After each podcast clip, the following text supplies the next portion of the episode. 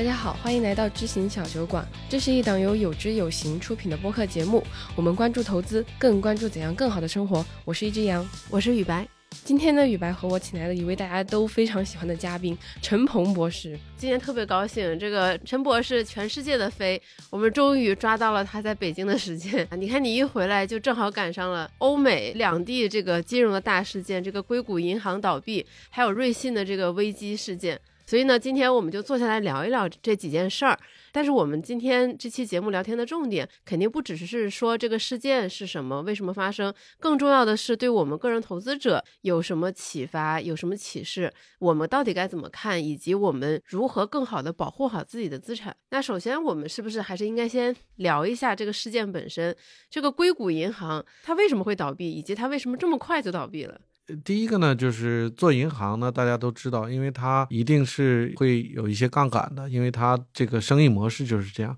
那储户把钱给他，然后有一部分呢，它是用来当准备金，对，然后呢做流动性的保证。那剩下一些钱呢，它是要贷出去的。那贷出去呢，它一般放贷的比率呢，会比自己的吸引来的呃储蓄要多一些，这样它能赚钱嘛。然后它会上一些杠杆，同时呢，它会因为储户储进来的钱一般都是。短期的钱，那贷款我们都知道，一般都是相对长期的。嗯，时间上的错配，时间上的错配，那对流动性上的管理啊，对它资本管理呢，都会是一定的要求和挑战。所以这个呢是会有一定的风险的。所以说，在银行来做的时候呢，呃，我们都会听到一个词，哎呀，这个银行坚如磐石啊，很坚实啊。其实就是说，它这方面控制的比较好，能够经历很多不同的经济以及金融。的周期能够稳定不动，那这个呢是银行的一个基本要求。所以呢，就是当一旦有某个银行有风吹草动，那大家呢就会觉得他的这个钱不安全，那就会去挤兑，就会去去拿钱。尤其呢，现在的这个互联网时代。呃，推特的时代，微博的时代，信息传播的非常快。第二个呢，取钱的速度也非常更快了。对，所以说这个我也特别关关心这件事，因为这件事发生的时候，我正在海外，是三月九号刚刚就是冒出来了嘛。然后三月十号就宣布，呃，三月十号就是美东时间的这个上午中午的时候就宣布，他已经被 FDIC，就是美国的这个专门为储户做保险的这么一个公司，联邦储备保险公司给接管了。都没有等到晚上收工，嗯，已经来不及了，因为对，只有就是三十六个小时吧，可以说对。哎，那那您自己或者您身边的朋友有受到这个事情的影响吗？对，确实有，因为过去几年呢，我个人对这个风投也很有兴趣。那呃，我投的里面呢，刚好有三家受到了不当不同程度的影响。原来原来您是亲历者，呃，算是亲历者吧。呃，但是投的金额不是很大，所以算是亲历者。那很有意思，有一家是美国的一个创投基金，有一家是新加坡的一个创投基金。还有一家是中国大陆的创投基金，这这才叫不把鸡蛋放在一个篮子里。那三月九号爆发出来这个事件爆发以后呢，在三月十号呢，就是大家都会有所动作。美国这个创投基金动作最快，他马上就把他的钱转走了。当时呢，这个创投基金做的也比较成功啊，是账面上有几亿美金，直接就转走了。那中国的这个创投基金呢，动作呢是也很快，也知道了，也想转，但是呢，呃，有一个小。插曲就是这个，也提醒大家，就是说他呢只有在硅谷银行一家银行开账户，一家美国银行开账户，就是说开的美元账户只有在一家开，所以他没有办法转，因为开任何一个账户都要需要至少几天甚至几周的时间，所以他想转钱转不出来，干着急，然后他大概有一两千万美金锁在里面了。然后新加坡这个公司呢，它是这个创投基金并没有账户，它下面有一些。他支持的项目，嗯啊，有这么几家公司，大概啊十几家公司在这里面有啊有钱，那这个呢，当时就是被锁定了。公司呢，它比基金的动作更慢一点，也是被锁定了。但是好就好在呢，周末呢，美联储和财政部再加上联邦保险公司就出来保证了所有储户的都能拿到钱。周一，所以说这个对整体的这些朋友的影响倒还没有很大。嗯，那就是中间还没有宣布他们接手的这个二十四到三十六个小时，那你是不是内心也很煎熬？或者你身边的这些人，这些朋友确实非常煎熬，特别是中国的这个朋友。虽然当时我们后来呢，也也大家合在一起在判断，就在群里面聊，就整体上虽然是他是资资不抵债了，但是对储户的钱应该影响最多可能百分之十。就是说，你存了一块钱，可能最后能拿到九毛钱，嗯，就是把所有的钱它损失都算上啊。但是这个时间会很漫长，那这个时间上你也折腾不起，因为你特别是筹创投的一些公司，钱就是生命线，是的。倒了以后就可能公司就没了，所以这个当时还是非常紧张的。对，其实大家也会关心说，那这个钱到底是由谁来赔？储户的钱呢？这个钱如果当时呃就是在他没有出台这个新的政策的时候呢，美国是有法律的。法律是什么呢？就是所有的储户呢，银行呢可以帮你去做一个保险。这个保险呢，就是联邦储备保险公司。这个保险呢，它是有个上限的，就是每个储户呢，最多是二十五万美金，就像中国的五十万元人民币。对，这个保险是保保保证大部分的人或大部分的散户不受到影响。所以，其实你是盘算过这一些事情之后，你就也没有说太吃不下饭，就觉得说这个损失是可预料也可接受的。还好呢，就是我自己投创投的钱也很少，基本上是我财富的很少的一部分。然后另外呢，这两个呃整体上也不是我投的最多的，呃，就是说我的配置还算。还算好，后来算下来呢，可能最多呢，可能就是损失个几千块美金。但是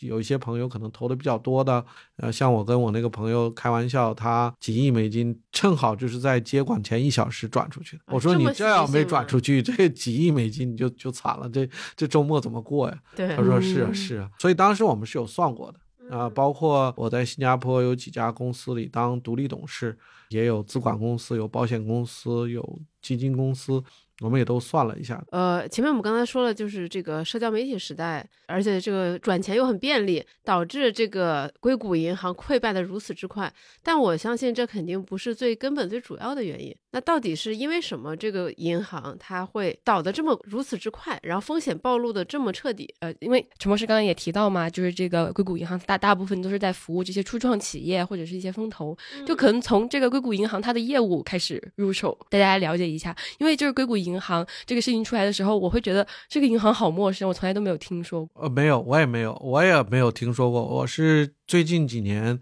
开始在关注一些创投，自己在投一些创投的东西的时候，接触到了这个硅谷银行。然后呢，呃，我在新加坡呢，个人呢有开一个小的咨询公司，把自己给一些大公司啊做讲演呐等等的这这些他给我的车马费啊放在这里面。那当时呢，就是个人开公司呢，开账户特别难。那有朋友就介绍，哎，你应该去硅谷公司开户，这个开户比较容易。这个要求比较没有那么那么繁琐，我当时有考虑，但是后来也没有在那里开。这是我个人听到的硅谷硅硅谷银行，就是他对一些初创企业就非常友好，非常友好，要的银行的各种的费也低，用比较简单的手续，还是合法合规啊，给你开户，然后服务你。不像有一些大的银行，对一些初创的企业啊，或者是你这个资金量没有很大呀，或者是你没有一些历史上的这个跟他服务的。的经历啊，他可能就就不不想服务你了。是有这么一个数据啊，平均来说，在美国的中型银行，因为硅谷银行算是一个中型银行，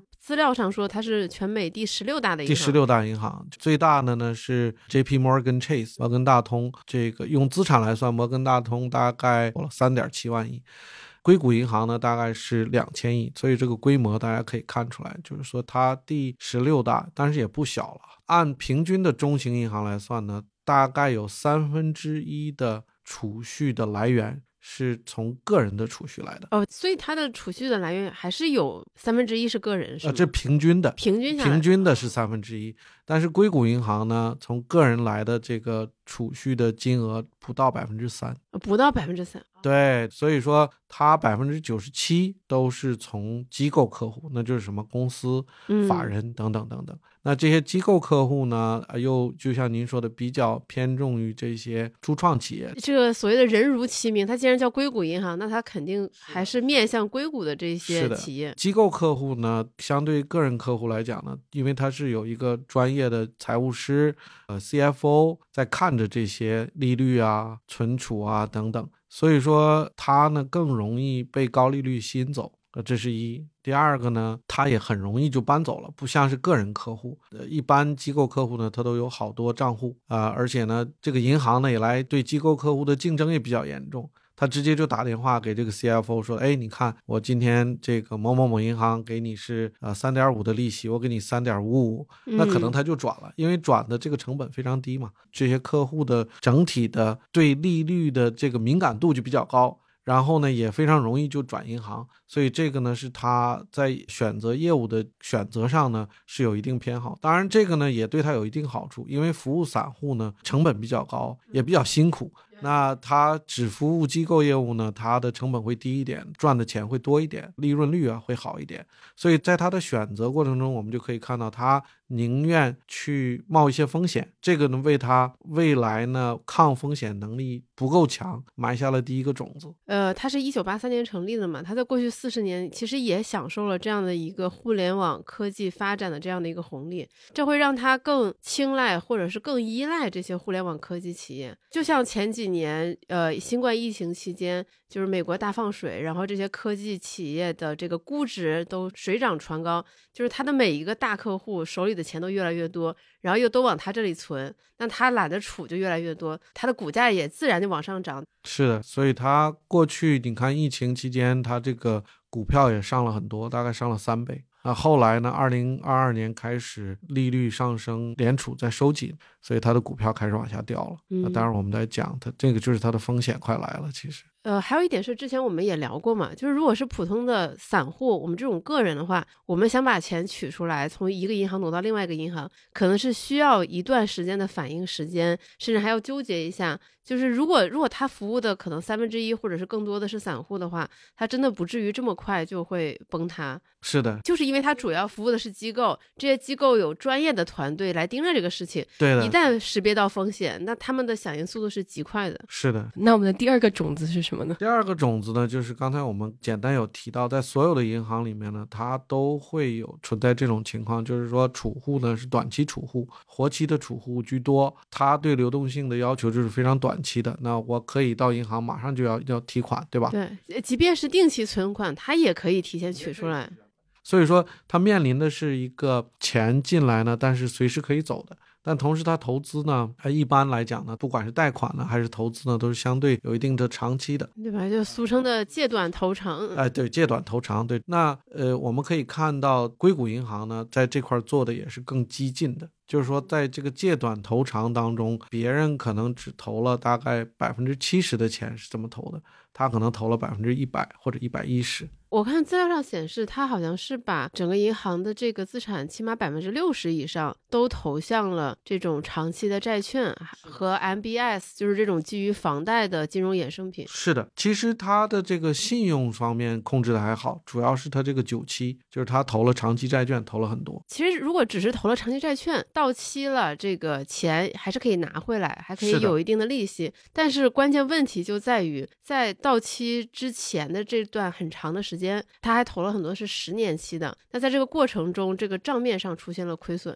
对，就这个债券价格一直在往下走。这个就是因为二零二二年在之前呢，这个利息都很低，嗯，那呃，二零二二年呢，美联储因为通胀来临。呃，所以它不得不快速加息，从这个零点几的这个利率一直加到四四点多，四点七五，现在啊加了很快，加的也很猛。对，去年一年加了七次。对，呃，这样呢就造成了中长期债券的持有者损失很大，平均损失大概百分之十五左右。这个没有一点信用的问题啊。只是就是九期的这个问题，那你想想百分之十五的这么一个损失啊，对一家银行来讲，呃，刚才我们讲了，硅谷银行大概两千多亿的资产，嗯，咱们假设它百分之六十投投的债券，那就是呃一千两百亿，一千两百亿的话，如果乘以百分之十五，那就是一百八十亿的损失，那这个损失就很大了，整个的市值也就只有一百七十亿左右。所以说就是你可以看到，就是在这个过程中就有可能资不抵债了。但是在美国呢，就像刚才宇白讲的。它实际上呢是这部分的你长期投资的这个呢，不用直接呢化成账面的损失，对你直接给我记录一下就好了。它没有实际发生，就就像是浮亏不叫亏。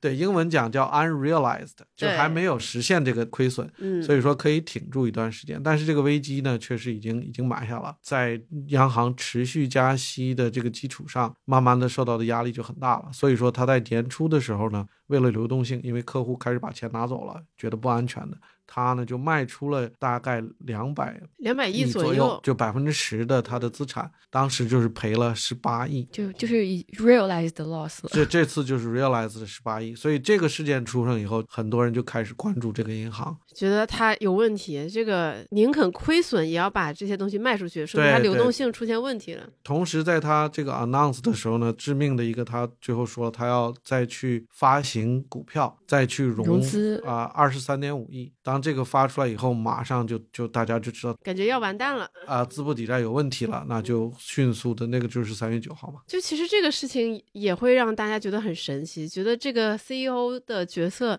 仿佛略显愚蠢，感觉把他推向了一个恶性循环里面，告诉大家哦，我这有事儿了，然后大家就来觉得说，那你有事儿，那我走呗。对这个东西呢，其实。都是怎么讲？就是 hindsight，就是马后炮呢。咱们看得很清楚，过去二十年，他一直都是一个新星一样的，做得非常好。他今年三月七号还被福布斯评为这个全美最佳银行。对呀，所以说他的信心很足的，他不会想到说的会遭遇这个挤兑的这个问题，他顶多会想到说的，哎，大家会多问他一些问题啊，他要去融资，他会有时间。他没有想到不到两天就挤兑，就把他银行挤没了。所以说他在他心里，他在那个时候肯。肯定是没有想到这个的，换一个人可能也想不到。嗯，但实际上他当初应该讲的就是说，当然我们马后炮这么讲，他应该找到给他注入资本的人或者机构一起说出来，而不是说，哎，我现在要出去找。嗯，我宣布我要出去找。哎，对我宣布我已经找到了。在这方面呢，呃，比如说美国的一个老牌投行就很老谋深算。高盛，高盛，你看他二零一八年的时候，他看到雷曼兄弟不行了，他马上就去找金主，就是巴菲特，直接他宣布呢，并不是说，哎，我要去找金主了，嗯，而他说我找到了一个金主，我现在还不缺钱，我就找到了啊，投了我五十亿美金，然后我如果再缺钱，这个金主爸爸还能再给我钱，所以就把这个就稳定下来了。呃，所以硅谷银行可能这块处理的也是欠考虑，但是呢，就像我说，他过去十几年都经营的非常好，对他觉得自己有非常好的这个信誉和品牌，对对对对，就是没有不不会想到，那这个我们也待会儿也可以展开讲，就是这个信誉的问题呢，实际上是一个零到一的，你以为说的，哎，你往下走会是个过程啊，实际上它是个悬崖，就是。你一旦过了那个临界点，你已经就马上回不来了。对，除了我们前面说的，一方面是他的在投资这个策略上比较激进，他的服务的客群上有点过于单一，呃，还有就是这个遇上了美联储加息。另外一个问题就是他服务的这个客群刚好又遇上了这个行业的这个寒冬。是的，这也是为什么他们会不断的把自己存在这个银行里的钱往外拿的原因。我也是在网上看到了一段话，我觉得说的很好嘛，说评价一个金融机构好不好。好，那首先看它能不能保证它这个负债端的稳定，对吧？你银行你应该不停的揽储，你基金就应该不断的卖基金。如果你这个做不好，你起码你要把这个资产的这个久期匹配做好，你不能拿人家这个活期的存款都去买个十年的国债。对，如果这两个都做不好，你最起码要保持流动性，人家要取钱的时候，你随时有钱可以取。他是这三点都没有做好，而且还跟别人嚷嚷说我没钱了。对对，那你不完蛋谁完蛋？所以说他实际上这。这个它是两个周期对它有影响的风险，基本上都占住了。一个呢，就是它的客户的不够分散，它比较集中。那这个客群呢，它是有一定的周期的，它是跟风投的资金的充沛量，大家愿不愿意投资很有关系的。那风投前几年非常火，钱也很多。那到了二零二二年开始急转直下，急转直下。那这个是一个刚才讲了，第二个呢，就是说利率的周期，它正好也被抓到了。那利率的周期呢上行，上行的很快。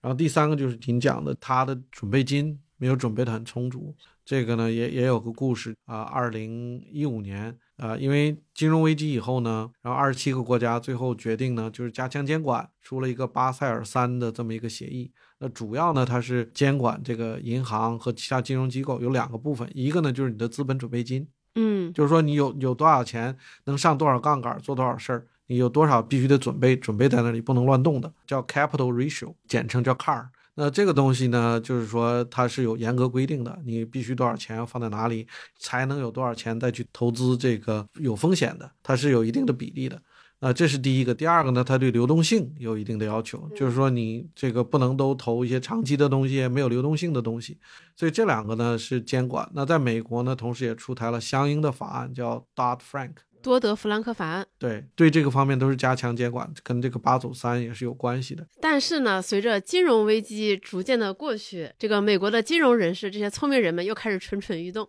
是的，是的，他一五年呢就就去参议院、众议院去要求说的，包括这家硅谷银行的总裁，CEO，对对就把这个取消。那美国后来呢，在特朗普执政的时候，二零一八年就签署法案，说的修改两千五百亿资产在两千五百亿以下的银行不需要遵守这两个法案。等于给他们开了绿灯，他们的流动性和这个资本准备金就会少一些。我记得当时看媒体报道，就是当这个法案签署了之后，生效了之后，那段时间这些小银行的股票涨得特别好，市场觉得这是一个大利好。是的，所以我们在看出来，就是在这三点上，包括第一个，它集中服务机构客户去投长债，然后用短期的储蓄进来的钱去投长债，以及最后一个，他去监管，去要求把这个准备金和这个流动的准备金都把它降低。所有这些呢，都是在冒了更多的风险，为更多的短期的收益。那这个他也确实拿到了好处，就像我们刚才讲，他过去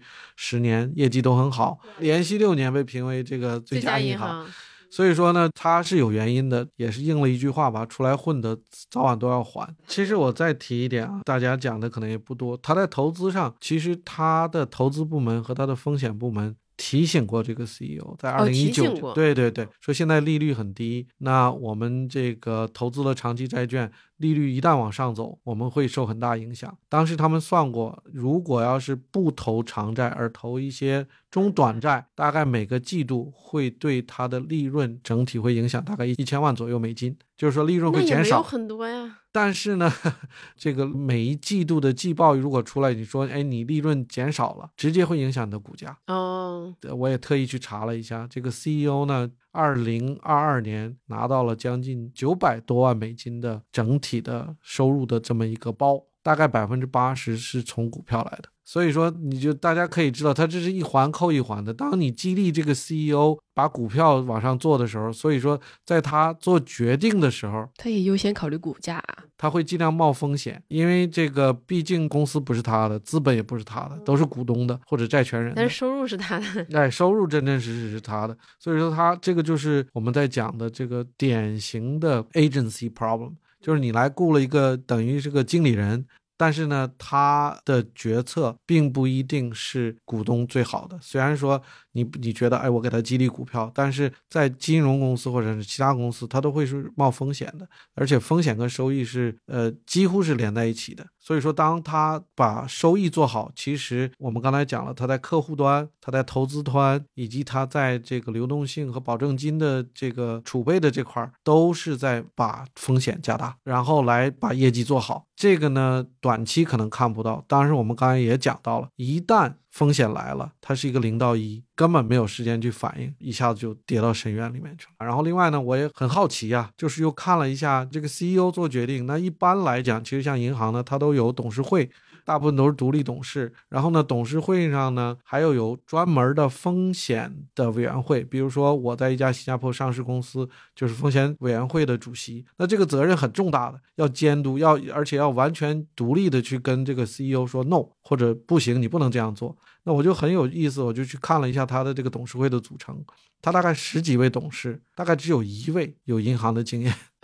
那其他的都是以前做什么的呢？对，大部分呢都是创投基金的。哦，和创投公司的创始人啊，当然不是说他们完全没有经验，但是对银行的这些风险的经验是不够的。然后还有一个呢是酒酒庄的庄主，就是你知道吗？创投赚了钱 可以去买酒庄这些，嗯，呃，而且这里面有两个，我这个这个看的很有意思，就有两个董事会成员我是认识的，包括这个酒庄庄主。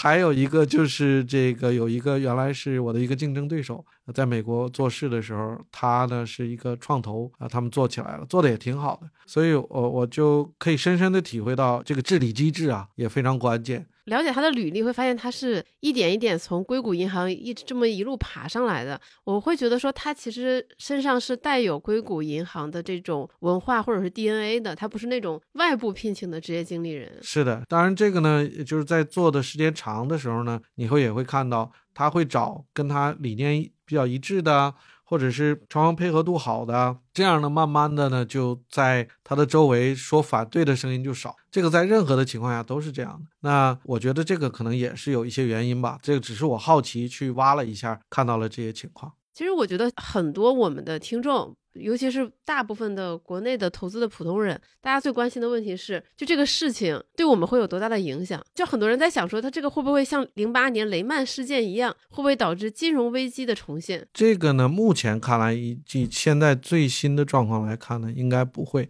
啊，因为各地的呃央行都吸取了经验教训，他们动作也很快。第一时间呢，就开始给出一些很有力的动作。对，而且最根本的是，零八年雷曼之所以倒塌，是因为他投资的这些标的，这个底层的资产本身是有问题的，都是一些不良的房贷，就是很多人他根本就还不上的这么的这样的一个金融衍生品。但其实像硅谷银行，它投资的这个债券。不管是 MBS 还是国债，本身是没有问题的，只是说这个投资的这个期限有了错配，对，然后导致储户对它信心丧失，出现了挤兑。呃，那截止到我们在录这一期播客的时候呢，我们看到最新的消息是，现在是三月二十号啊，在瑞士政府的撮合下，瑞士第一大的银行瑞士银行对这个瑞士信贷进行了收购。那瑞士信贷的危机又是怎样酿成的呢？瑞士信贷这个故事跟硅谷银行不太一样。呃，瑞士信贷呢，历史上来讲呢，是一个瑞士的第二大银行集团，但是呢，相对也是小一点，因为瑞士比较著名的业务呢，就是财富和资产管理啊。那它呢，过去一些年呢，一直致力于把要把投行做起来，所以它的本职工作其实是帮有钱人进行资产管理，这个是他帮他们管理钱最大的传统。那他想要做投行呢，他就去跟一些人去竞争一些对冲基金的账户啊，给对冲基金提供交易以。以及这个融资的这些服务啊，等等等等，帮助企业 IPO 啊，比如说像瑞幸这样的企业，呃，对，这个瑞幸也是，呃，他们有参与其中。大家可能读到，就是说，呃，因为它相对是小一点，呃，它在这个争取这个业务当中呢，它可能做的要稍稍微激进一点。它的这个经营上呢，出现了一些问题，比如说它呃最近过去两年出了比较大的两个对冲基金的事情，一个呢就是叫 Archegos，这个是叫 Bill 黄这个人，对，就是那个韩裔美国人啊，对对，他是从对冲基金爆仓，从这个老老虎基金出来的，原来对他爆仓，二零二二年他爆仓的时候啊，瑞士信贷呢是他的主要的经纪商，那主要的经纪商我们刚才讲了，提供什么呢？交交易，那还有一个很重要的，就给他融资，那让他去上杠杆。结果这一个对冲基金倒掉，就导致瑞士信贷赔了五十五亿美金。他一年能赚多少钱？是啊，所以说去年二零二二年整个的年报前两天刚出来嘛，呃，刚出来呢，就是大概他整个年度赔了八十亿美金。那大家可能就是八十亿美金，可能没什么概念。今天早晨我又去上线去查了一下瑞士信贷整体的市值，现在市场上整体的市值也就八十亿。当然，它没出这些事儿之前，它的市值还还蛮高的啊，对，大概可能两三百亿吧。那现在时间走到这里，我们看到瑞银收购瑞信这么一个结局，其实这说明瑞信没有办法靠自己走出泥潭呢，所以政府就给他找来了这么一个长期的解决方案，让更大的金主接手，慢慢的在这么后面的长期的时间消化和解决后面的一系列问题，预防连锁风险接着往下蔓延。我觉得听完陈博士讲硅谷银行和瑞信这两个机构的故事，我越来越觉得这两个机构听起来也很像一个人在做。自己的投资理财一样，他们选择了非常高风险的一种方式，很激进，然后导致自己整一个这个系统都出现了问题。对对，所以说你不能只盯着这个收益率。我们一直强调在有知有行这里一直强调一个概念，就是你第一个要盯住风险，你风险盯不住，这个收益都是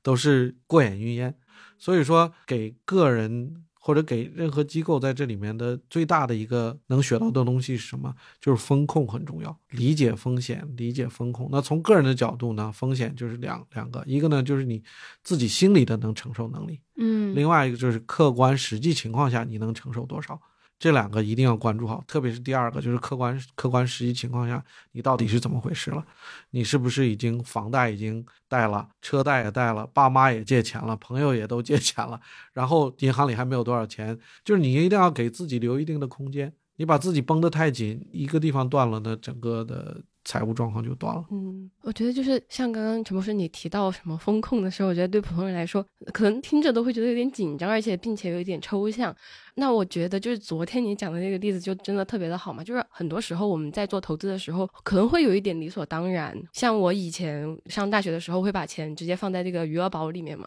对对对，然后让我第一次意识到说，其实包括去年出事的那个村镇银行也好，还有就是我 完全没有理解余额宝是什么东西的情况下，就把钱存在余额宝也也好，就是我把这些东西想的太理所当然了，我没有想过我在投什么，我的钱去了哪里。对，呃，我我们前面其实更多的是基于硅谷银行也好，瑞信他们的经营本身，我们来看对我们个人有什么启发。其实跳出整个事件来看，我们应该看到的是，就是我们曾经觉得那么安全的这个存款，银行存款这个储蓄，它其实是有可能会出问题的。是的，因为大家可能意识不到，就是当你把钱存给银行的时候，银行是把所有的钱都合在一起进行一个管理，包括银行自己的本金、资本金。那这个就大家的钱合在一起，所以说这个钱呢，我们用英文讲叫 pooled money，这个跟很多其他的一些金融产品是不一样的。比如说，我们有志有行一直让大家去投资的一个金融的一个产品工具——公募基金。那这个公募基金呢，有一点非常重要的，就是刚才提到的，它所有的这个钱对这支基金来讲都是单独监管、单独托管。就是你只跟这个基金的投资人合在一起，而没有跟所有的这个银行的人、所有这个基金公司的人这些合在一起，完全是单独的。而且这个基金的监管上面有几层，第一个呢是基金的管理人，就是基金的管理公司；第二个呢是托管；第三个呢就是证监会。那这三个都是相对独立的。所以说呢，这个结构上设计呢，它一开始呢就是想到了怎么样去保护。个人投资者怎么样去保护散户？它这个结构，那银行呢？不能说它是不保护。就刚才像呃宇白也讲了，它五十万以下等等。但是银行的机制呢，就是说它会把钱都铺在一起去做这个事。所以说，当你把很多很多钱放在同一个地方的时候，那如果只有几千块，可能大家就像我一样没有特别关注。但是如果你要是很多钱，或者是对自己很重要的一笔钱放在，你一定要了解到这个钱是单独的，是归你呢，还是跟人合在一起？合在一起是合在哪里了？然后最后有没有监管？最后是他投资是什么地方，在哪些地方容易出问题？嗯，比如在余额宝出现之前，我会把钱放在支付宝的余额里面，但是我没有考虑过这笔钱它既不属于银行的我的账户，也不是属于买入了任何一个金融产品。在他做的最开始的时候，他并不是在银监会上有监管的。哦，最开始是没有监管，对，把所有的钱就合在一起，你也没有自己单独的账户，他也没有买基金，就是合在一起，然后去经营，然后甚至有的去放贷啊等等。所以说这个其实它的风险是很大的，但是呢，就是说没没有没有出任何问题啊。对，就是因为支付宝余额里面的钱越来越多了，那作为支付宝这个企业来说，它也在承担更多的经营风险，它要对这笔钱负责嘛。然后监管也认为有必要防患于未然，才慢慢有了余额宝这样的一个解决方案，这样的产品。是的，所以说当这个钱少数的时候，你可以不不一定特别了解；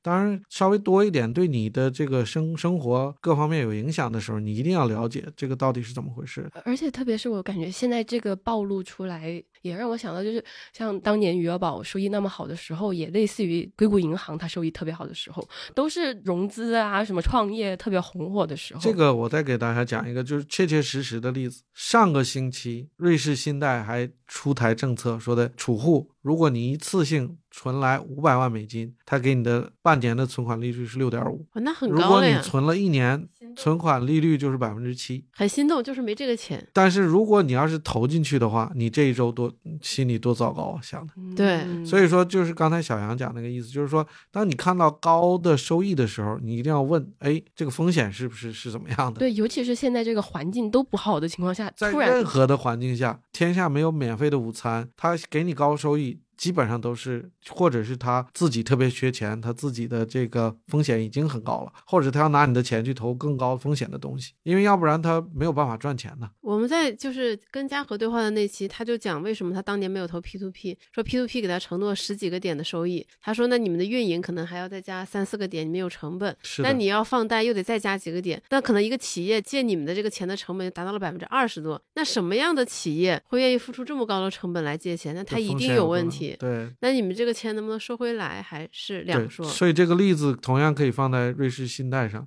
你已经在外面吸引存款就百分之七了，再加上你运营的成本、往外贷款的成本，肯定得十三以可能上。十五以上。对，那十五以上，再加上一些不良贷款，有多少企业能够每年付百分之十五啊？对啊，那那他为什么不去别的机构来找你？那一定是他的还款能力有一些问题。对对，所以这个就是还是强调这个市场是有效的，呃，没有免费的午餐。大家看到高收益的时候，一定要先问风险，就是我我我刚才讲的，其实风险要考虑在前面。对我们平时说的这种公募基金，就是他有自己单独的这个基金管理，有这个托托管管，然后还有就是证监证监证监会会对单独的监管。我们前几天就是有理有据也出了这么的一个漫画嘛，讲的就是你买基金的时候，你的钱从你付款的那一刻它流经了哪儿，然后中间就有这些机构，但就会有用户看了说，哎呀，觉得基金这个东西好麻烦，对我为什么要知道这些？对我为什么要 知道这些？为什么要知道这些机构？其实你真的是应该了解这些知识，因为每多增加的那一个机构，它就是为你的钱财安全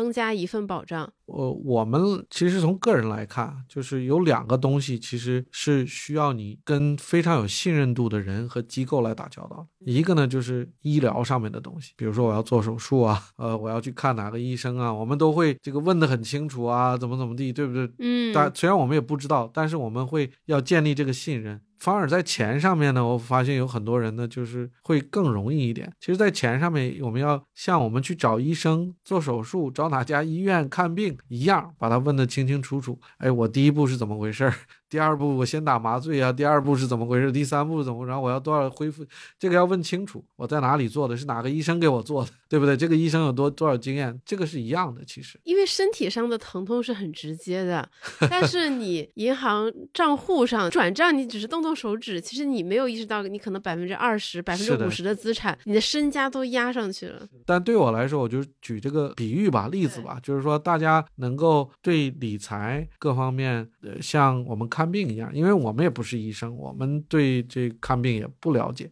但是我们会去问问题。呃，包括就像长钱账户嘛，其实也会有一些用户、投资者问我们说，哎，那这个钱到底流到哪里去了？然后最后买的是什么？它最后是到哪儿了？大家有很多这种类似的问题。杨老师小课堂上线，借这个机会呢，就给大家解答一下长钱账户你的钱到底会流经哪儿？买长钱账户呢，其实你是在买一揽子基金嘛。然后对于长钱账户来说，基金销售是由雪球基金完成的，所以第一步你的钱主要是由这个雪球处理。你的钱在离开了你的账户之后，就去了雪球的销售专用账户。那对于雪球来说，它选的这个监管银行是浦发银行，所以说在雪球向基金公司发出这个申购的信号之后，这个钱就一直待在他选的这个监管银行浦发银行里，他就一直在帮你盯着，没有人可以动。待等基金公司正式确认你申请成功之后，你的钱才会进入下一步，进入基金公司的账户。按照法律规定呢，这个账户可不一般，就是它不能一直攥在自己的手里，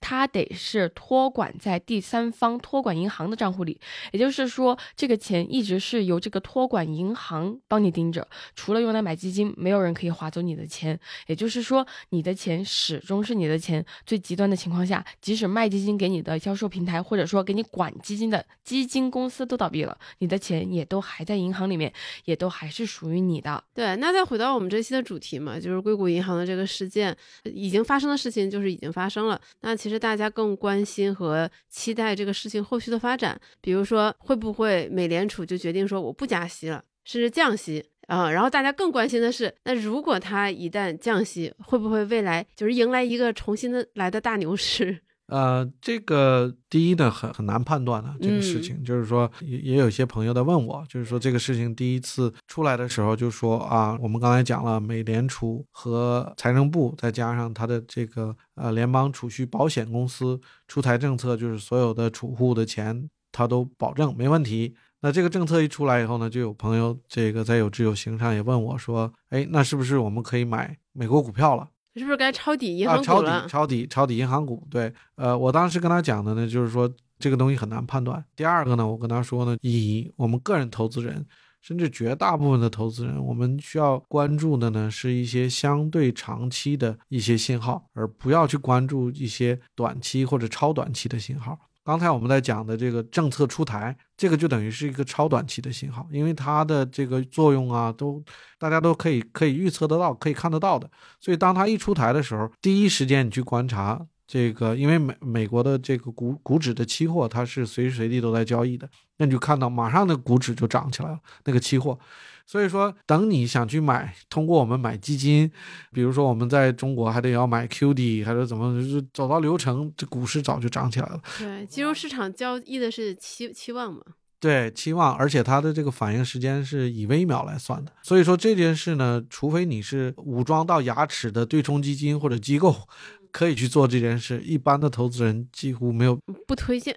你进去了就是被韭菜当韭菜给割了，实际上，所以说呢，我们一定要在看这个东西的时候呢，看任何事件的时候，一定要看，哎，它是一个长期信号还是一个短期信号？那我再打个比喻，那长期信号呢，有点像个乌龟似的，那乌龟在路上爬，说让你去抓找抓住这个乌龟，你就有收益了。那能不能抓到这个乌龟呢？大部分人都能抓住这个乌龟。那如果是一个兔子，这个短期信号说是在路上跑，说让你去抓兔子，我想百分之九十九点九的人都抓不到这个兔子。然后发现兔子满地乱窜，你啊，一直都抓不兔子满地。乱窜，你也不知道它跑跑哪儿。这个比喻也挺有意思，就是说我们要知道我们能力边际在哪里，所以过度关注这种短期的兔子会把你自己搞晕。那相反呢，找到一些长期有够可持续性的，跟这个风险收益相匹配的这么一些机会，这些乌龟会很很舒服。哎，那我觉得聊到这儿，其实我觉得可以解答一个很多金融或者投资小白听众的一个问题，就是他们可能会在想，我作为一个在中国勤勤恳恳打工的普通人，我为什么要关注硅谷银行的倒闭事件？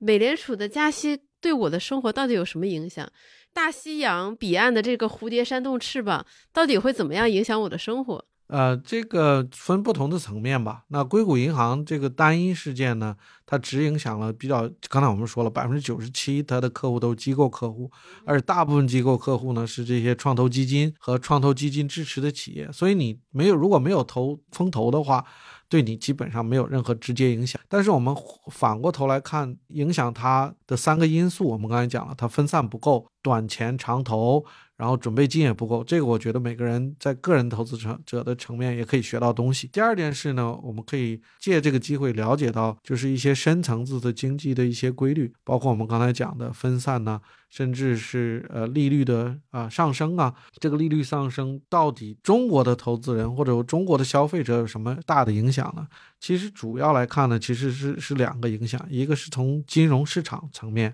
啊，另外一个是从实体经济层面啊，我就简单讲一下啊。啊，一个从金融市场的层面上来讲呢，美元的利率上升的时候呢，大家很明显的就会把钱存到美元账户里面去。如果有可能的话，就像这个我父母他会关心说的，哎，这个北京银行的存款是多少，工行的存款是多少，建行的这个都在旁边有这个网点嘛。一个银行稍微存款高，这个利率高一点，他就会想去把储蓄搬家，储蓄搬家，同样的，那这里面的储蓄搬家呢，可能就是有一些人民币的资产会转化成一些美元的资产，因为美元的这个利率高了，它的这个无风险收益率高了，那其他的收益率也会水涨船高。同时呢，当它的利率升高的时候呢，美元资产一些定价就会下来，包括我们刚才讲长期债券。啊，甚至一些股票也会往下走，这个都是因为它短期利率上升了，这个折现率上升了，未来的这个收益会折现折到现在会减减少。对美元资产是这样，对其他货币的资产影响就更大了。因为第一个资产的定价往下走，它这个货币很可能还会往下走，嗯。那就是双重。啊、我记得在金融危机的时候，用人民币讲可能不是一个特别好的例子，因为我们有资本管制啊、不是完全百分之百流通的。比如说澳澳大利亚，澳大利亚在金融危机的时候，它的股市跌了百分之四十哦，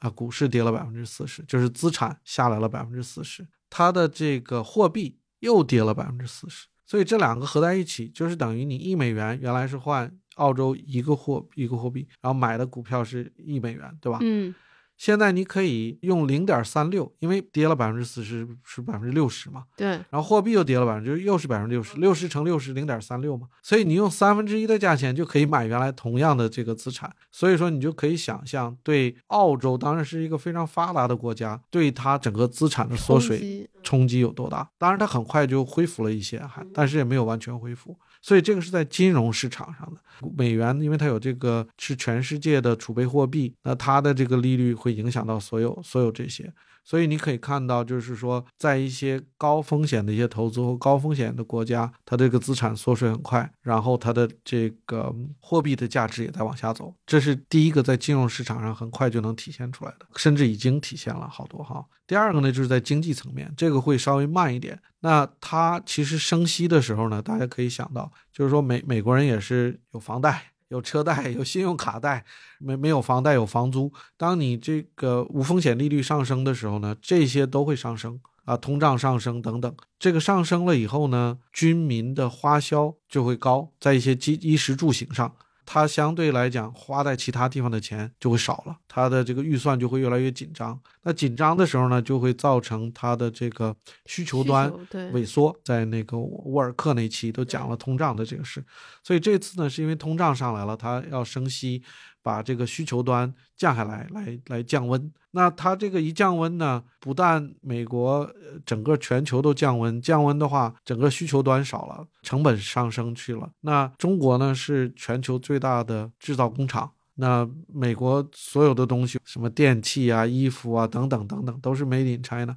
当这个全球的需求下降的时候，我们的工厂开工率这肯定也要下降，对要下降，减产那就会影响就业。啊，影响就业，影响工厂的业绩吧。那从制造业也会影响波及到其他行业。那当然了，大家如果工厂不开工，效益不好，工人工资、奖金都往下走，那那他们也没法出去消费，呃，就是这样一套下来，然后我们就可以理解为什么媒体特别关心美联储是加息还是降息，为什么媒体报纸天天在报道这件事情。另外一个大家可能关心的比较多的是它利率的走向哈。嗯，我们知道去年涨了很多，还有一个大家可能没有关心很多，就是在金融危机以后呢，美联储把利率已经降得很低了，零点二五了，它也没有办法再降了，再降负的了，这个我存钱会会亏钱，这不划算，这不可以了。所以他呢又拿出一个新的手段，叫量化宽松，这个大家可能都听过，叫 QE（Quantitative Easing）。那这个 quantitative easing 它是什么？就是给市场再加流动性。它利率呢已经把降到很低简单来说，就是印钱。印钱，对，这印钱又往往市场里加了很多，它这个活动也截止了啊。去年开始，它不但升息呢，又开始量化紧缩。什么概念呢？就是美联储它整个的它的这个资产负债表上呢，大概有九万亿美元的资产，它现在是每个月可以这么理解啊，每每个月从市场上拿回来钱，拿回来九百五十亿美金，就等于是大概每个月拿回来百分之一的钱。所以这个呢，呃，是另外一种程度的缩紧，一个是利率往上走，另外一个呢就是钱越来越少了。那钱越来越少了呢，大家都手头都会紧。就是说，你借款的时候，银行本来原来说的，哎，信用卡你可以花五千，现在说你只能花四千了，那这个也有影响嘛。或者是你借这个房贷的时候，本来两百万的房子说的，哎，你那个一百万首付一百万可以借，现在说的毕竟你一百二十万首付，我只能借你八十万。所以种种这些原因都会影响到这个需求端。这个是另外一个，其实其实这个量化紧缩其实也很也很冲击很大的。你想想，每个月是九百五十亿美金，呃，对中国的冲击呢是会稍微少一点，因为毕竟我们金融市场、金融资本管制它是没有完全合在一起的，啊，货币没有完全流动。这就是为什么你可以看到国内的美元的利率在去年呢一直往上走，我们的这个呃利率甚至还在往下走，因为我们的经济比较软，最近比较软，它还要进一步给呃就宽松一点的政策在刺激。哦，对吧？这么陈博士这么一解释，感觉大致就懂了。再讲一下对个人投资人，那就是对我们来讲，如果我们能够稍微配一点海外，其实更有好处，因为它是两个相对不同的系统，那对分散风险呢各方面都更有好处。那怎么去投资海外的资产？那又该怎么看海外的资产？这个呢，就留到我们下一期再聊。预知后事如何，且听下回分解。总之，这一期很感谢陈博士做客我们小酒馆，彻底分析硅谷银行事件的这个始末和背后的原因，还有对我们个人投资者的启发。谢谢陈博士。哎，谢谢二位。就是如果大家对于我们下一期的话题有任何好奇的问题，欢迎你抓紧在评论区提出，很有可能被我们选中回答哟。好的，那我们就下期再见。那这期就到这里啦，拜拜。以上就是本期的全部内容。如果你喜欢这期节目，欢迎你分享给你的亲朋好友。如果你希望多学习一些投资知识呢，欢迎你来有知有行 App 读一读我们的投资第一课。如果你有长期投资的需求，那么我们小酒馆全员持有的长钱账户就是个很不错的选择。欢迎你点击文稿区的链接，进一步了解它。如果你在用苹果播客收听，并且现在有空的话，可以占用两分钟的时间吗？求一个五星好评，这将会成为我们前进的动力。好，我们下周再见。